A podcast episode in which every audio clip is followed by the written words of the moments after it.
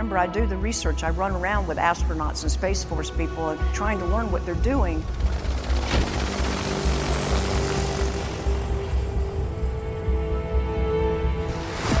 It started me thinking, like, who would Scarpetta be if I were creating her now?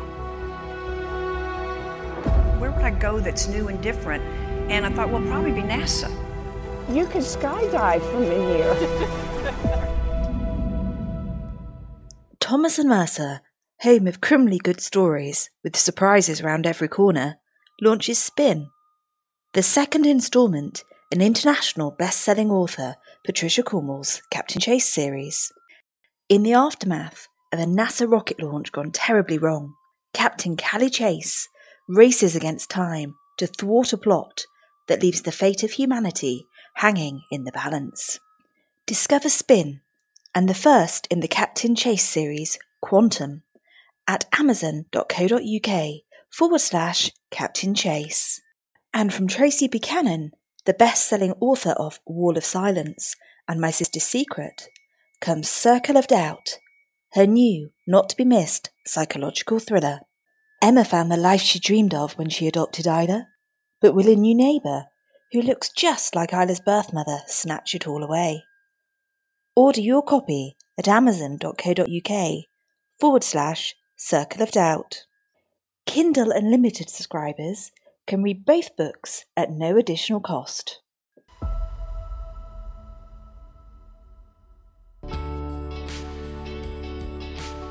Hello and welcome back to HIF Player.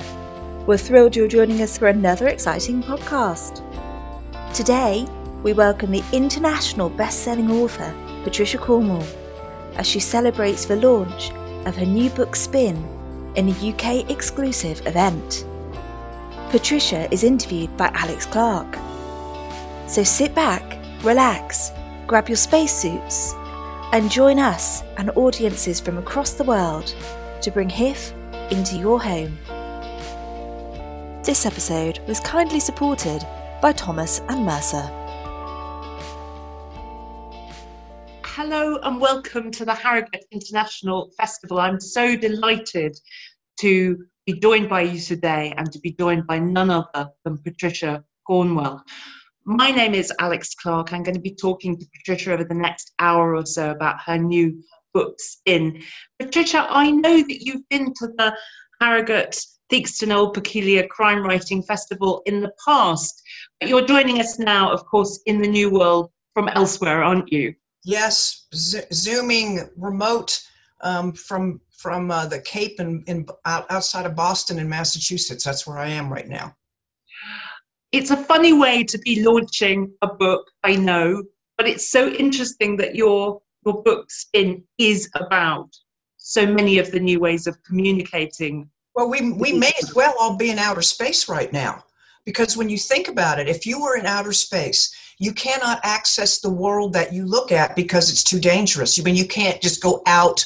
Um, well, you can if you know how to do spacewalks, but you're you're living in a vacuum with extreme temperatures and um, and and now I, I, look out the window and I see people walking by, or you see the ocean, or you, or cars, but you can't really be there, and it's very weird. And and I do think that when people read Spin, that they're going to relate to the way Captain the, the world we're talking about, because you have a government shutdown, you mm-hmm. have a terrible storm, so there's an, an evacuation because of this nor'easter, and so there's this sense of of great isolation because during a government shutdown, you know, the NASA centers, you know, all, all, the people are furloughed until it's over with. So this this is what's going on in spin, and yet the pandemic hadn't started yet, and I had no idea that by the time this book came out, people would be living in many ways very similarly to how my characters are.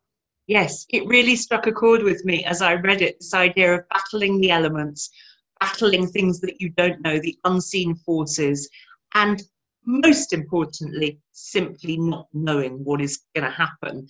Um, Patricia, we're going to talk about, about Spin and its, its predecessor, Quantum, this new series that you've created. It's 30 years since you published your first book, Postmortem, a completely different uh, kind of writing, but one that you did an enormous amount of research for. It's as if you always want to break new ground, address new frontiers. I mean, for goodness sake, you can hardly have had a more successful character than Kay Scarpetta and one that spoke to so many readers. Just tell us a little bit about why you decided, no, I want to do something completely new. Well, first of all, let me tell you, Scarpetta's not gone, and she's at, she's very happy to have these two young scientists, Callie and Captain Chase, now getting launched in their own series. I mean, these are uh, you know 28 year olds. Um, it's very different from what we're dealing with with Scarpetta. But one thing that you know a lot of people may not know is that when I wrote Postmortem, um, the very first Scarpetta book, she was already kind of fully blown. I mean, she was a chief she was the chief medical examiner of Virginia. Now she was up against a lot of odds as the new girl in town, but she was more she was farther along than callie and karma chase are and that's what's kind of fun because in quantum it's sort of the origin story. You kind of know who they are and you get introduced but you don't really know what's going on until you get to spin. I mean really truly quantum is almost like it's a prelude to a really big symphony that's about to start. Because i mean within the first 50 pages of Spin, you understand what this is all about and what these two girls were born to do, literally planning eh, from inception practically what was in the plan for them to be these prototypes for what's really the modern day astronaut, the guardians of space, as Space Force calls their officers. They were being groomed long ago to be the new guardians in space, um, which are humans who are enhanced with technologies in a way that I think a lot of people are going to find really cool and also rather mind-boggling because it's all it's either already being done or it will be. And and so that you know when you when you mentioned the Scarpetta world, let me just say that when I first started, the first time I walked into a morgue was in 1984 and nobody was writing about morgues or laboratories. They were just talking about DNA and using lasers and this stuff. And I said, wow, this is a world nobody knows about. And it's a really complicated one. And a lot of it is very abstract, like when you're, you're doing things with a scanning electron microscope or X ray diffraction and all these things. But if you can find the human story in this, this could be really interesting. So that's what I did. That, like you said, 30 something years ago. Well, I want to do the same thing with space. These, these technologies are truly mind withering. I know because I didn't I dropped every science course I could in college, and I can't do math. And so, for me to be wandering around NASA campuses, uh, let me tell you something. It's it's quite daunting. But again, it's a matter of taking these very difficult technologies and and putting them in the context of people and showing you why it matters. Just like in the forensic world, a fleck of paint that you might find embedded in an injury is going to give you the make and model of that automobile that hit that person. Okay? Well, mm-hmm. there may be something that shows up in Captain Chase's on her spectrum analysis on the noise floor, a signal that tells you there's an intruder in the building or there's a surveillance device that's been planted somewhere. So it's again the invisible world. What does it have to tell us? Well, it's really interesting that the book begins, as you say, it begins in a terrible storm. It begins with a tremendous catastrophe having happened. There has been a, a, a terrible disaster as a rocket has launched. And Callie, not quite knowing where her twin sister is or what part she has played in all this, mm. must come to the bottom of it. And of course, again, it was so interesting uh, to me to read that when we are surrounded by the idea of these great institutions of American democracy, American scientific and technological achievement. It's so easy for them to be breached, and the consequences are so huge. It's a very political book in lots of ways. Well, you know, it kind of is because it, for, for starts, it's set in Virginia. I mean, in Tidewater, Virginia, where which is where NASA Langley is located on a peninsula with, with Langley Air Force Base, and you are literally right in the middle of where the Civil War was pretty much lost by the South because right there is Fort Monroe, and Fort Monroe was held by the North, and, and Lincoln would go back and forth there, right in the middle, right there in Hampton.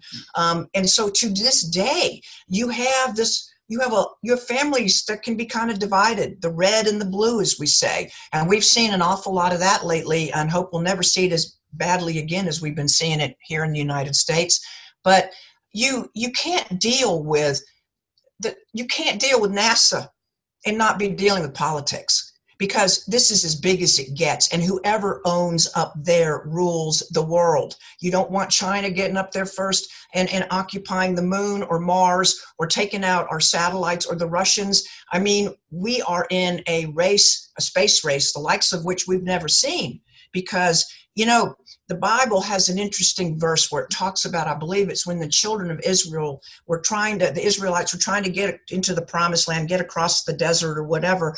And at one point somebody god's not happy and there's a reference to the the heavens became brass. Like you know no communication. You can't get through.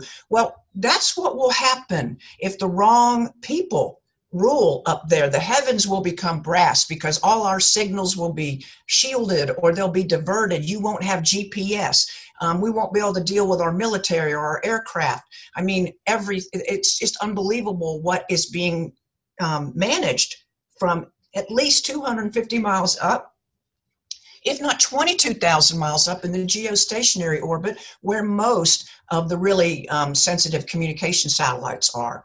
And um, so I'm trying to, it seems really abstract, but this is all boils down to you're driving home in your pickup truck, like Captain Chase is after the rocket's blown off up because it's been hacked. After the astronauts lose communication with Houston during a spacewalk, um, all of this because of the evil Neva Rong, who is sort of the Darth Vader of the biotech billionaire world. And um, and Callie's driving home, finally getting home in a blizzard. And guess what? Her navigation system in her pickup truck gets hijacked. And it mm-hmm. wants to lead her to some out of the way place where that is familiar to her. It is something that was meaningful in Callie and Karma's childhood. And she doesn't know is it my missing sister that's doing this? Or is it an enemy that's leading me into a trap? And the answer is yes. you, you mentioned there uh, China, Russia, the States. And then, of course, you came to the idea of the tech world. So it's really not simply countries and their governments and regimes that we're talking about it is the whole world of the tech billionaire. And the idea, I think, of, of uh, what you call Neva Rong's agenda of total dominance, complete dominance. Um, that's obviously something that's been playing on your mind as much as we've seen elements of it playing out in the world. Tell us a bit about that. Well, we have people now who have the power and wealth of entire countries. And we hope that they will continue to be good people, most of these ones we know of, because if you should get somebody with that kind of power, um, and then and these are international figures, because if you're dealing with space, um, if you're an American industry dealing with space, then you're dealing with all of our allies. You're dealing with all kinds of countries all around the world. If you manufacture satellites, for example, you're also dealing um, with countries who don't have those capabilities, who need to have satellites. And so it becomes more and more international. In fact, space has become so international that the newest, latest, greatest space plane that's called the Dream Chaser, made by the Sierra Nevada Corporation people. Um, one of the things that's so cool about it is it can land. I mean, you go take it up there in a rocket, and you're going to get to go up in that thing in the rocket in the book.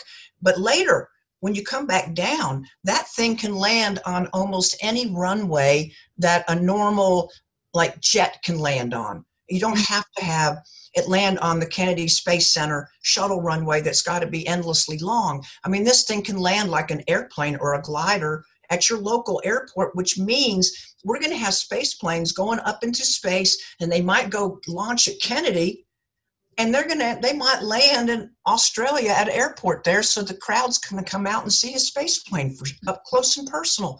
That's where we're headed. It's gonna become that ubiquitous.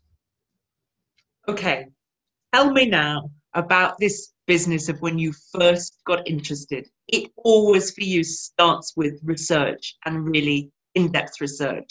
So, what came first there? The idea that you wanted to write about space and then the research, or did they feed into each other?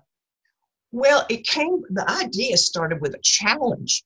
Um, four years ago, I was in London and I had decided that I wanted to do TV and film. This was after Chaos, the last Scarpetta book came out, and I thought I want to do something different. And I was meeting with various producers and so forth, and um, this very lovely agent named Sophie Dolan said to me, You know, there's talk about doing a female James Bond. Have you ever thought of doing a character of that, something like that? And now, of course, we already have female James Bond type characters, but I thought it made me, it got me thinking. I thought if I were going to launch a Scarpetta series all over again today, who would she be? What mm. would I pick? And I thought, well, I would go, it would be NASA. I'd have to go to NASA. That's where I would go to find the latest, greatest everything um, and to explore what is this all about and what does it mean? And, and, and by the way, why should we care? Let's start with that. Why should we care about people going up in rockets? Well, I'll tell you why you better care because it's it's your it's you going up in that rocket. It may as well be you because space is here and it's all about us. You know, my mantra is from space to ground to six feet under, because it's all connected, including death, mm. um, which is another interesting subject because my views on all of that have changed a lot since doing this uh, research into these types of of space technologies and what they might mean and why again why do we care well, you know, stories tell us how to live, who we are, and who we should be. And we keep exploring up there. We keep going. We have always been exploring. Why do we do that? Well, first of all, it may very well be we're not the only life in the universe. I firmly believe we're not. It seems preposterous that we would be. And mm-hmm. we don't know who we, we really are or where we're from it's sort of like you might have been born your, your ancestors might be from europe even though you've lived in america as long as you know and then you go wow i have genetics that are slightly different than i thought. And and and that helps you know better how to define yourself perhaps. So i know who we aren't from writing the scarpetta series because i'd like to think we're not all savages. And i and if you think by the way, I'm not scared of extraterrestrials. If they're out there, they could have been doing us in a long time ago. And if you've ever been in the morgue, there is nobody scarier than us.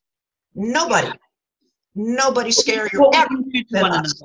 Humans, the cruelty that we're capable of. So I'm not scared of life out there. I'm interested in it. I'm interested in us. And most of all, what can we learn about how to live better, how to more closely embrace who we might be? It's like Buzz Aldrin said he said, We are a magnificent species. And I'm not sure what all he means by that because he's been up to the moon and I haven't. He might know something I don't know. He may have met a few folks, who knows? But I think we are a magnificent species and we haven't been seeing a lot of it lately, but I think we need to be reminded and we need to behave better. I'm imagining when you begin to do that research, so you have your character, you've thought to yourself, okay, if I were going to write a new Scarpetta who would that new Scarpetta be? And you come across the idea of Callie Chase and then her twin sister. I'm imagining you don't go and knock on the door at NASA and say, hey, I'm going to write a novel. Can I just come and have a wander around? It well, is a sealed world. How did you get in there? Well, no, it doesn't quite work that simply, but let me just say real quick that this all began on, I believe the date was October 11th, 2002. And the reason I can remember that, it was exactly one month before my very first Jack the Ripper book was about to come out. And I was not really interested in anything but that at that time. But I got an invitation to go to NASA Langley for a tour. And I wasn't, there's no way I was going to turn that down. So I went over there for this tour, and it was led by these identical twin scientists, um, Christine and Celeste Belcastro. Um, and they gave me this tour. I was like, I think it was like about two days long. I never did anything with it. And I went back to my Scarpetta stuff. But then when I started thinking about this four years ago, I set about tracking down those twins. Um, and we managed to get hold of Christine because we, unfortunately, Celeste had died of cancer in the interim. And but Christine, I, so I went back to NASA Langley, and um, and that's where I met my first protective services officer. I didn't know NASA had a police force. Mm-hmm. Um, and so the pieces started coming together. And when Christine would talk to me about what it was like to have your identical twin that you lived with and did everything with, went to school with, and now you're both NASA scientists and you're just one building away from each other. And she told me the story about when she came back to work after her sister's death, that she had to go over to that building for some reason. And when she got to the door, she saw her own reflection in it, and it felt like her sister was walking out again. Mm-hmm. And that just, and I knew then, I said, I have to do something with twins. I'm going to mm-hmm. have, I mean, that's a big, that's a tall order too, because that's tough, but it's been really fun. And when they started talking to each other in the book, I said, Where'd that coming from? I don't know how to talk like a twin. And they said, Just shut up, let us do it. um, there is something absolutely fascinating about Callie, who is the, the, the character that we're with most of. I mean, we are we are seeing things through her point of view. She's the nerdier one who has to struggle with her weight. Karma's the badass who's you know in fact when they're digital twins when you see them on the video screens with all this stuff that's been implanted in them all this array of sensors and you can see the design of it um, Callie's biggest problem with it is that the body diagram of her sister is more svelte than hers. And she's not real happy about that. She says no. she's chunky. The the frailty of her. Uh, I mean, I love the moment where where she goes with with a, a, young boy. They go to get takeout food, and she simply can't help herself. She comes back with a kind of mountain of it. She's absolutely, and the rest of the time, she's so high tech. She's so focused on what's going on. You've created a woman with this immense kind of frailty and all the things that we recognize the fear of getting ahead, the fear of knowing what's going on. Um, and yet, there is this part of her that is not entirely human. That is a great fascination and also a fear that we have at the moment. Well, it's happening, my dear, it's happening as we speak. You know, it, you can Google anything that I have in that book and you will find the technologies out there. I mean, the, the, the, smart contact lenses that I call spies, the smart glasses that I call peeps, they're all acronyms. Um, that where you can literally we see we've seen this with people wearing Google glasses. You know the um, you're you're multitasking where you're you're looking at something on your phone, you're seeing something on the lens of your glasses while you're hearing something in this earpiece, and there's something over here in one that's implanted. That's what mm. was going. You know, six million dollar man. Um, this this sort of notion of bionic uh, developments where the machine and the human begin to merge almost like those two fingers in the michelangelo painting of the creation. And you know i will say um, spin is a little bit of a creation story if you think about it. It's an illusion. You know the people who have created these prototypes 001 the gemini project gemini is latin for twins those people particularly General Melville, the commander of Space Force, and the family friend, Chase family friend. He's sort of like God, and Callie and Karma are almost like Adam and Eve. They've been created, recreated to for very specific purposes, and they're still fully human, but they have some things that are different about them now. And uh, but the good thing is, I don't want to scare people because you're not going to be reading about automatons or cyborgs. Oh, no, no. These are fully human people who bleed and eat and love and hate and do all the things that we do. But they have sensors just like people who might have, let's say, diabetics. Okay. You have mm-hmm. there are things now where your body can have aids like sensors that can help regulate the things that you need um, and, and this is, that's, you know, this type of biomedical technology is the wave of the future.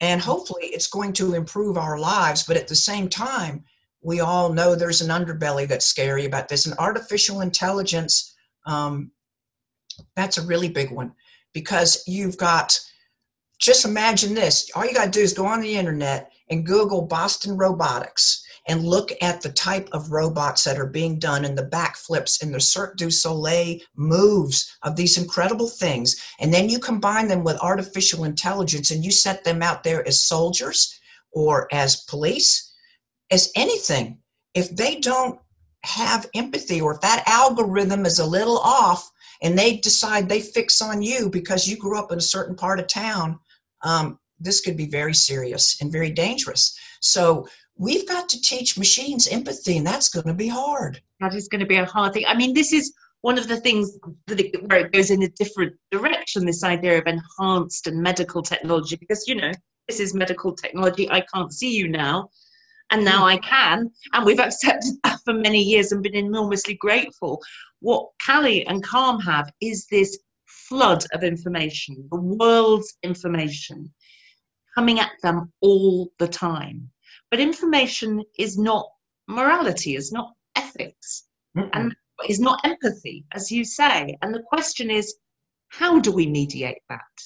Is that something that you want to look at in, in the course of the books as you as you go well, You know, I when I do this research, you know, I talk to the real people. You know, I, I have a lot of brilliant NASA people um, that that we talk talk about these things for real even though i'm doing it in fiction and and we do talk about that can you teach a machine empathy and you know something i know you i might sound crazy but i think you can i think you can because you know it's sort of like if someone tells you to smile and you keep smiling you start feeling happier Imagine that. If someone says frown, if I frown on, on my mood's going to go like this. Mm-hmm. And so you know, I, I've started asking the question where does programming end and do feelings begin?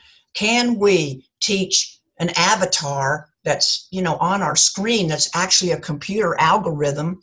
Um, and they have these, you can look this up, some of it is so astonishing. But can it really feel and what happens if we are if we we don't want to become like that we want it to become more like us in a good way but empathy without empathy, you have sociopaths. Mm. Mm-hmm. And I don't want a world of sociopaths. We've seen enough the damage they can do. Uh huh. Uh huh. Um, what you also have there, of course, in the book, the heart of the book, really, is the wonder that we have at space. And it's certainly something that's very important to Callie. And I know that you met and spent time with astronauts themselves, including a female astronaut who had made immense number of journeys. Just what was that like? Just getting to speak to these people who've seen worlds that we just haven't seen yet. I think the very first astronaut that that I that gave me a, a tour at Johnson Space Center, as a matter of fact, was um, Karen Nyberg. You can look her up. She's you know she's been on the shuttle and up on the space station, and her husband is um, Doug is one of the very was one of the first crew that went up in SpaceX recently when they we finally sent somebody back up there from Kennedy instead of the Russians doing it, right? Mm-hmm. So and I and I when I first met Karen and she gave me a tour of the mock-up of the space station at Johnson Space Center and yeah, I was intimidated. I mean, I'm looking at all these instruments in this, the, the mock up of the space shuttle, start with that, and also the space station. I'm going, holy cow, how does anybody know what they're doing up here? This is mind boggling. But it, but the more I started doing it and talking to other astronauts, you know, male eh, Jack Fischer, for example, Peggy Whitson, for example, mm-hmm. and them sharing with me what it was like to be up there and spacewalks and what the station's like and what it sounds like, what it smells like, what it feels like, all these, what most of all, what is it like to go up in a rocket? Because I just, there's some research I just can't finagle my way into, and that would be one of them. and so I, how, and I said, look, how am I going to describe this if I can't actually do it? But, but with all these wonderful people and NASA's virtual reality because I got to do some of that too, where I felt like I was on a spacewalk. I went up in the zero gravity plane, you know, does a this parabolic flight going like this, and and you become weightless at times. I floated, and you know, with all of these experiences going up the mobile launcher at Kennedy, going all the way up in the elevator to see where you would get the, the little bridge you'd walk across to go into the rocket, going into the crew quarters to see where you'd be sleeping and where you'd be suiting up. I was very, I, I got to do all those things. Um, and, and, you know, very painstakingly, whenever anybody would let me under very strict um, guidelines and always with somebody like a former astronaut who's walking me around and showing me. And because of all that, and thanks to these people, I get to take everybody on a rocket ride at the end of spin. And you're going to then get a spin around in Callie's space plane, the Dream Chaser that's all souped up. Um, and you're going to feel what it's like because it, it's not fake. This is pretty much what it will be like. I'm letting you feel it. And, and I think it's going to be a lot of fun for people. I can imagine that it is fairly high on your list of things you'd like to do in your life to actually go up in space. Do you think it's something that's going to happen at some point? Do you think it's something that's going to happen to you? I don't know. I mean, I would think there was a good chance of it if I were younger, if I were coming at this sooner than at this stage of my life, because depending on when rocket trips to orbiting laboratories or habitats, um, you know, we're not quite there where your average person's doing that. And by the way, this, the cost, of course, is prohibitive. Mm-hmm. Um, I've heard anywhere from 40 to 60 million dollars to go up in a rocket and stay at the space station. Uh, I mean, ridiculous prices that are, are not doable um, mm-hmm. for anybody, hardly, certainly not for me. And, but look, if, if I get a chance, if the gods are willing, so to speak, I absolutely would do it. I'd love to do it. I want to feel what things are like it's why I became a scuba diver. That's why I became a helicopter pilot, not because I'm good at any of it, but enough to get a feel for it so I can describe it for you. So you can feel like you're flying a helicopter. So you can feel like you're scuba diving. So you can feel like you've gone off in a rocket, that you're in a space plane, that you're taking out an enemy weapon up there that's ruining the satellites, you know, or that you are in the morgue and you know what killed this person because you're as smart as Scarpetta is. So the goal is to make it your story. Okay, Patricia, I have to put it to you here that a lot of people would want to do those sorts of things in theory, in their mind, and perhaps that's why we enjoy reading about them so much. But there is this other thing, you know, fear. I mean, a mm. lot of the things that you've described are frightening. They're certainly risky in some way. Do you think fear is absolutely key to uh, your every, life as a writer? Every bit of this scares the starch out of me people do not know how fearful I am. I'm afraid of heights. I'm afraid of snakes and spiders. Um, you know, I'm I can't watch gory stuff on TV. I won't even watch Grey's Anatomy, even though I know the blood is fake. I can't watch it while I'm eating.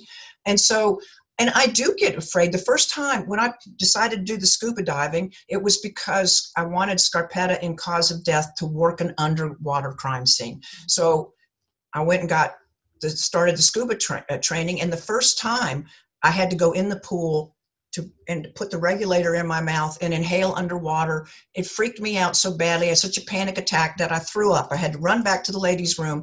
And I have never even done that in an autopsy. But that's how scared I was. Scuba diving, it still scares me. The first time I when I soloed in the helicopter, I was so scared that I had to start singing to myself because I was shaking like a leaf. And I said, "Oh my God, oh my God, I'm up here all by myself. I'm up here all, holy smoke!" And and and in my first cross country flight uh, alone, the solo in the helicopter, I got lost. I missed all my waypoints because it got foggy, and so I had to call for help. And they declared a mayday at the airport because it was a well-known person. And you know, so listen, I lump along and do the best I can, but. Um, life is about dealing with fear. I'm telling you, everything's about how we deal with fear. You got to learn to deal with it because it will get in your way. You have to know the gift of fear when you should be afraid. Like when you get on that elevator and there's somebody on there that gives you a bad feeling, get the hell off. Mm-hmm. Listen to your gift of fear, but don't have the curse of fear where it stops you from doing things that you should do.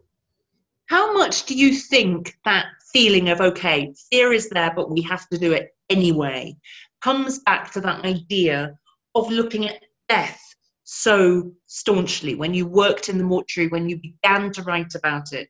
You have to face death and say, this is something that happens. That's why I wear it. You see this right here? You know what the meaning of the uh-huh. skull is? The skull is that you look death in the face and are unafraid. And Socrates thought the silliest thing about humans is how afraid of death we are because he really truly believed that it that that's not all there is. You know, this is just our manifestation right here, which is why when they accused him basically of of impiety, in other words, you know, sacrilege, and also corrupting the minds of, of young people by encouraging them to think for themselves. Imagine that idea. Um, he chose to take the hemlock and say, "See you later." You know, when because they were going to put him to death, but he, or he could have left town, but he wasn't afraid to die. He wasn't afraid.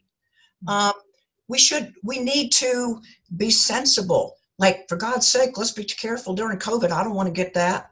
I mean, we know we can die. We don't want to die but there are things that you can do that like if you're afraid of writing a book i'm scared of every day i go in my office. It's, i mean it's awful. What if i nothing happens? What if they don't talk to me? Sometimes they don't but i still got to do it. Just go do the best you can. And every little fear you conquer it will get easier and you might be shocked at the things you can do. We have so much more capabilities than we give ourselves credit for. When you started to write when you wrote post-mortem. I mean in a sense obviously that's risky. Writing a book is always risky. You don't know if it's going to be published succeed fail find readers. But later on you know you were very very are very very successful with scarpetta.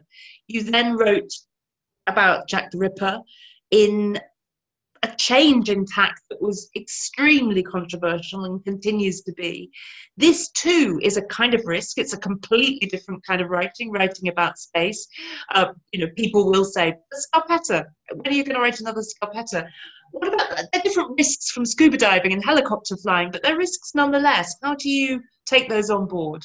Well, really, truly, what you just said about the books, those are the bigger, the biggest risks I could ever take, far exceeding putting my hand on the cyclic or jumping overboard with my fins on. I mean, you know, writing any book. And, and here's the thing though, you've got to tell the truth. You got to tell the truth. Scarpetta was is a truth to me. When I talk to you in those books about death and violence and human nature and science and all the things that we talk about in those Scarpetta books, I am telling you a truth you need to know.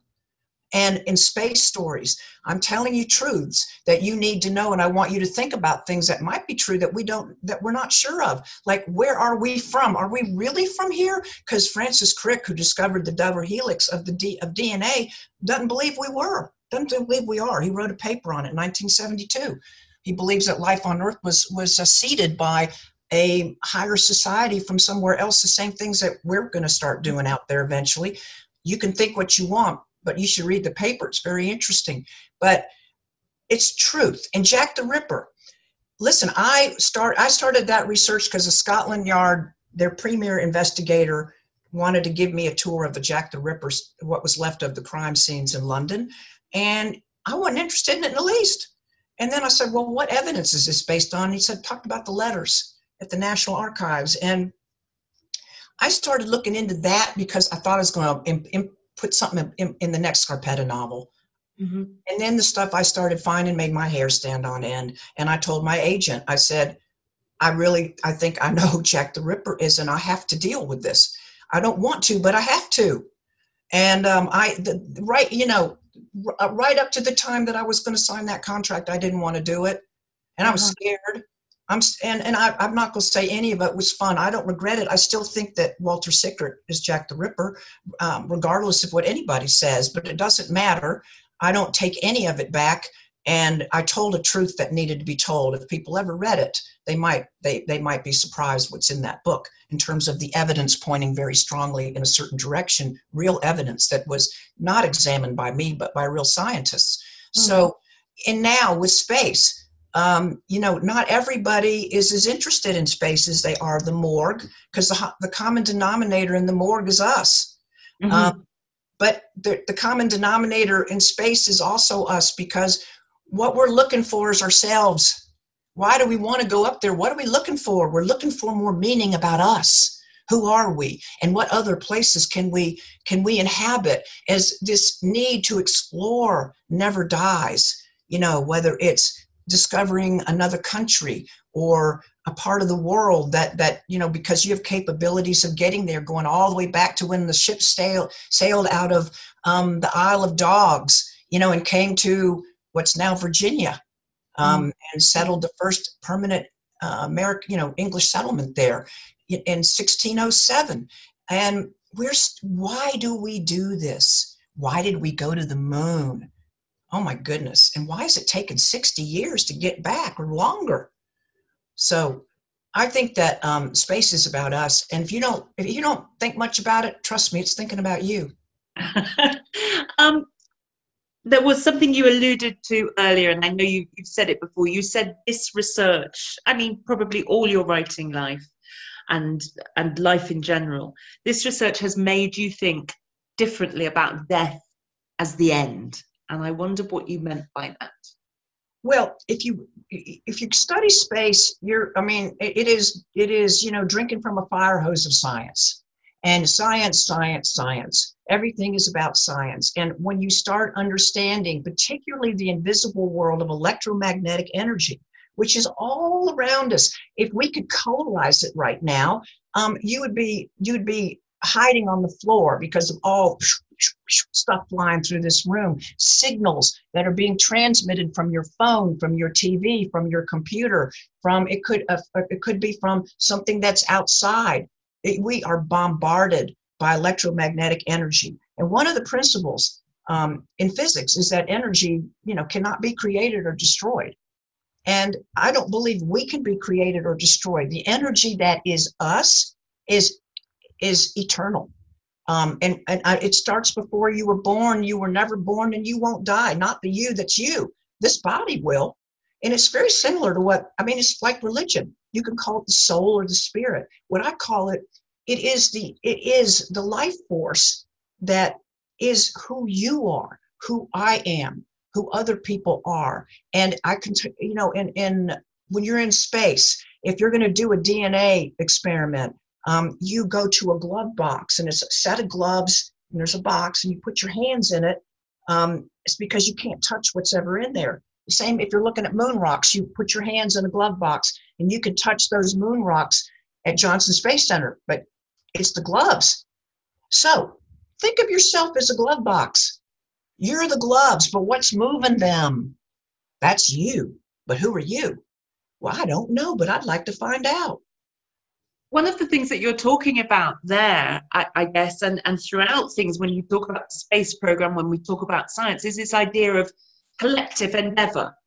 You know, and you talk about humans as magnificent people, and, and as we know, individuals can be less than magnificent and some absolutely magnificent.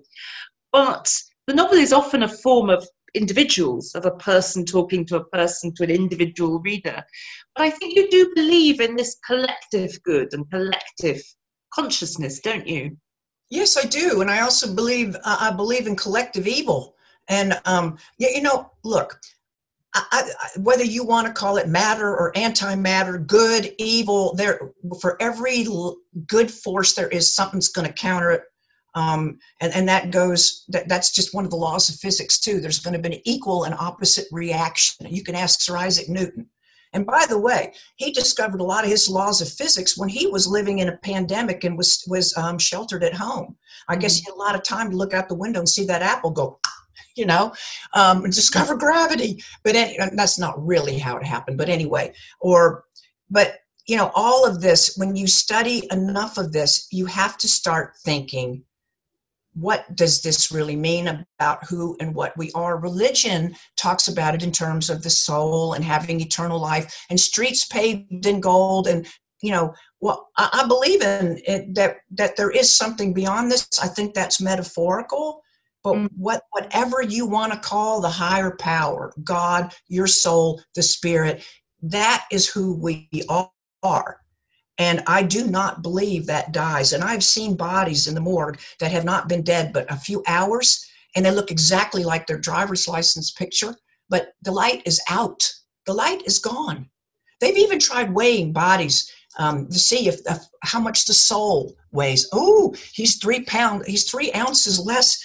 than he was when he died. Well, that's probably because he, never mind, there's reasons that could happen. But um, it's not because his soul went somewhere, I don't think. We, we always been trying to figure out what is this, what is this in us? Um, but I feel very hopeful about it. Very hopeful. Um, I want to stay alive and do the best I can. And I don't look forward to not being here any more than anybody else probably does. But I do have faith that this is just like an image in a mirror that only begins to give us the slightest reflection of what everything is about. And I, I encourage people to open their minds to read, read spin. It will get you thinking about this, thinking about yourself and who mm. you are and what you can be because we are better than we think we are. And people need to start realizing that right now before we sink any lower, especially in how, this country.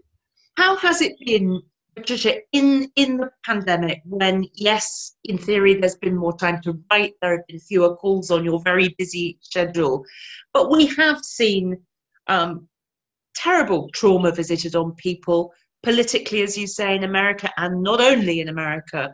We've seen mm. terrible things happening yes. and great division.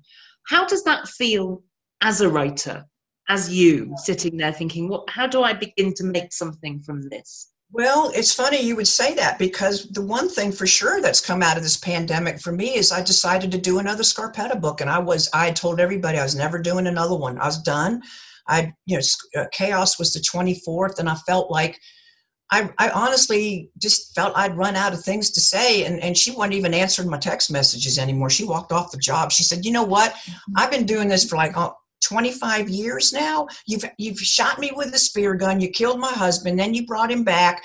I mean i've she's had she's you I had the serial killer get in my window you know she's tired of it. So i moved on. But then with all this starting i thought what the hell would she make of this? What would she do? And so that's what i'm doing now and i've put her right outside of washington in northern virginia and she's going to be dealing with everything that the rest of us are and more so tell me, she's you've gone back to Scarpetta, you've said okay, the text message arrived, the call arrived, she knocked at the door. But I am I am more than guessing that uh, quantum and spin, well, you leave us, let me just say this, kind of dangling, as it were. I'm bad about that. You know, I did it in Quantum too, and I've done it in Scarpetta books. At the end of Cruel and Unusual, the killer escapes out the window. And um, and as you know people when they call to say that oh but something's a cliffhanger it's like um everything of mine is kind of like that if you've ever read it i i, I stop when it's at a good point to stop it knowing we're going to pick up with something later but in spin yes um, we leave Calli. She is up in the geostationary orbit. She's 22,000 miles above Earth when we say see you later. And um, it would be nice probably to bring her home sometime. That would kind of be the, the, you know the sporting thing to do, don't you think? I do. I don't think you should, never mind her, I don't think you should leave us up there. Never has a publisher's blurb on the, on the book actually says, we'll leave, you know, the readers desperate for more. And I thought, well, yeah, I mean, like literally she's up in the air and so are we. So how is work going on more of Calli and Calm?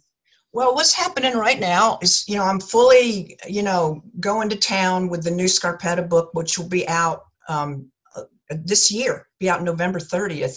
So I've got a very steep deadline on my hands, and that's what I'm doing. When that's finished, then we will see about Captain Chase. But I do have thoughts about what's going to happen because what's she will come back home. I'm not. She might have a stop or two on the way. I'm not sure yet. She hasn't told me, but she will land at uh, Kennedy Space Center um, in her space plane, which lands like a glider, just like the Dream Chaser does, which is kind of what it is.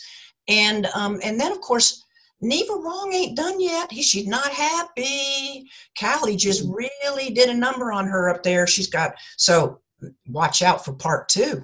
I have to say, Neva Rong is is right up there with villains. You've done a you've done a good job with the villain there. God, isn't she the best? I love her because I hate her so much. She is the most evil, vile, lovely, and delicious thing ever. And she's all David Heyman's fault. David Heyman, you know, Harry Potter producer, and so much more. Um, I, I was talking to him about this series in the very beginning, and he says, Oh, you've got to have a good villain. And I said, I'm not very good at villains. And I said, but what makes a good villain? He said, someone who, th- a bad person who thinks they're good. And I said, well, that could be a lot of people. But I thought, God, that's brilliant. Yes, Neva Rong thinks she's wonderful. She yeah. thinks she's wonderful. And she's yeah. consummate evil, but she's bombastic. She's fun. I mean, look, the Captain Chase series, unlike Scarpetta, is a little bit campy, just a little bit. I mean, mm. when Calli's in her new chase car with her that's artificially intelligent, um, assisted, she has her her sidekick art, her artificial research um, technician, which is like a, a Siri on quantum, gone quantum, you know, uh, that she talks to and that that when and when they're not getting along, when Karma gets mad at Art, that's his name, um, she threatens to Google something which really pees him off, P- T- POs him off. That's you just don't do that to Art. To threaten to Google. Well, that's really too timing. So, but you know, it's a little bit campy okay when when she's you know having to she gets caught in the ice and has to have the flamethrower um, you know in her car by the way there are cars that have all the stuff or can that i describe on her chase mobile i talked to secret service friend and i said what kind of stuff could somebody you know really if you're pulling out the stops what would you do with a vehicle she said anything you can think of we're probably doing it i said flamethrower check uh, M16, check. I said, oh, okay. Well, uh, what, so what, what about a smoker? You know, can't check. I said, um, okay, what, what about a license plate that can morph so that you can change your identity? She said, I'm not talking about that. You, you see, whatever you make up, you just go ahead. she said, because if we're not doing it, we're going to. I'm not sure I want it though, to be honest. I get irritated enough when the thing beeps to tell me I haven't put my seatbelt on yet. So, you know, there will be some. Well, listen, Alex, unless you need a flamethrower or you need to, you need to smoke somebody or hit them with a water cannon or take out their tires. And I, I've, I, do not know about how you drive over there in the UK, but if I hear you need something like that, you and I'll talk later, okay? um, we have a couple of questions from readers that I'm just gonna gonna throw at you if I if I may. Um, somebody says since you you first wrote um, post mortem, how has technology in crime detection affected the way you write? Because as you say, you know, we just weren't thinking about it at all then, but it's changed a lot. Oh, it, technology changes everything that I would write. I mean, if you're talking about Scarpetta, for example, whatever I'm going to do at a crime scene, I have to know the science that she's going to use or what she's going to find or what she's going to look for or because that's going to that, that's going to directly impact what kind of death it is or what you find there or what she notices. So you have to you, you, you have to you have to get into this technology and you have to know how it's changed for example today a crime scene is not at all worked like it was when i was first getting started um, you know, worked, I went to work in the, the, morgue for six years to learn about it. And I was a volunteer police person for a number of years and rode with detectives every weekend and all that kind of stuff. And, and since those days, I mean, if you don't keep up, your slip will show because somebody will read that um, you don't know that there's infrared thermometers. A lot of crime scenes now, they just use the IR thermometer the same way they do to see if you have a fever for COVID. Um, they're not necessarily inserting a thermometer into the victim's liver, which probably is a better way to do it because you're getting a core body temperature. Not, I mean, I don't know, but I do know between that and of course the hazmat concerns in the morgue, all the safety uh, measures down there are nothing like what they were when I was getting started. Um, the way crime scene units are deployed and how they take over a scene is very different than the days of Marino and Scarpetta just barreling on through. Um, now there are different protocols, and and within reason, I have to adhere to all of those. Whether it's a space protocol, what does the astronaut, the person do? How do they suit up? How do they belt into their their chair? Um, it was you know i had this very funny moment where you have these what, what the, the launch and entry suits you know you see the astronauts walking to get on the astro van to go up to the rocket and now they're in these white um, spacesuits not the pumpkin orange ones they used to be the new spacex suits um, and those suits are pressurized if there's an emergency you know they they but you don't pressurize it if there's not an emergency. So I had a scene at the end of spin when Calli's sitting up there getting ready to take, you know, to launch. And at, at first I had that her suit was inflated and, you know, I had to be told, no, that would not be inflated. It's not inflated unless there's an emergency. These are the kinds of things you just don't want to get wrong.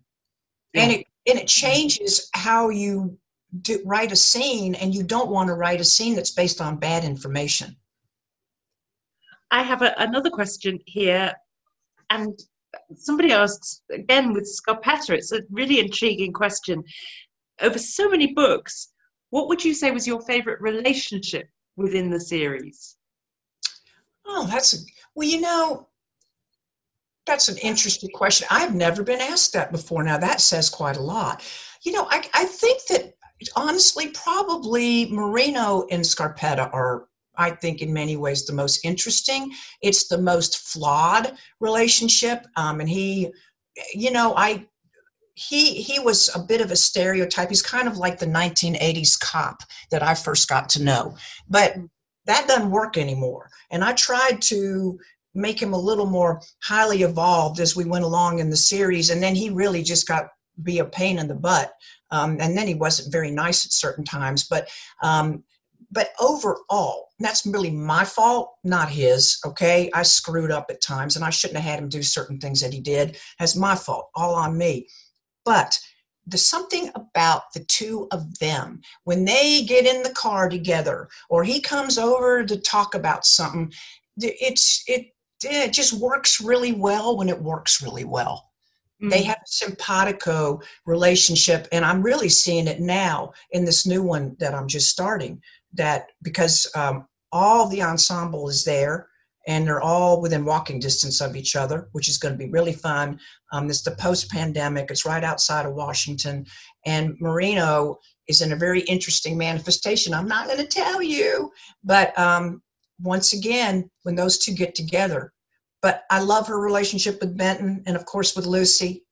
Lucy's very important, and um, that's a very special one, too. So but once again, whether you're talking about space or the morgue, from space to ground to six feet under, it's all about people and it's about relationships. It's about what moves us and what motivates us and what doesn't. Patricia, I think the most important thing we need to let you do now is basically go to your office because those people those characters, whether they're in space, on the ground, or as you say, six feet under, don't sound like they're going to stop knocking anytime soon. Um, it's been such a pleasure. It's Gotta tell the story. That's my job to tell the story. Thank you. It's been a pleasure. A pleasure to talk to you again too. It's been wonderful. We thank you so much to Harrogate for, for making this happen. But we at some point in the future we'll be able to do this in person again. Well, then very, very many thanks to you. Thanks for reaching the end of the episode. We hope you enjoyed it. It would be great if you could do us a quick favour and head over to wherever you get your podcasts and rate us five star and then leave a nice glowing review. It'll help boost the podcast up the charts, which makes it easier for more people to find us and join our exciting podcast community.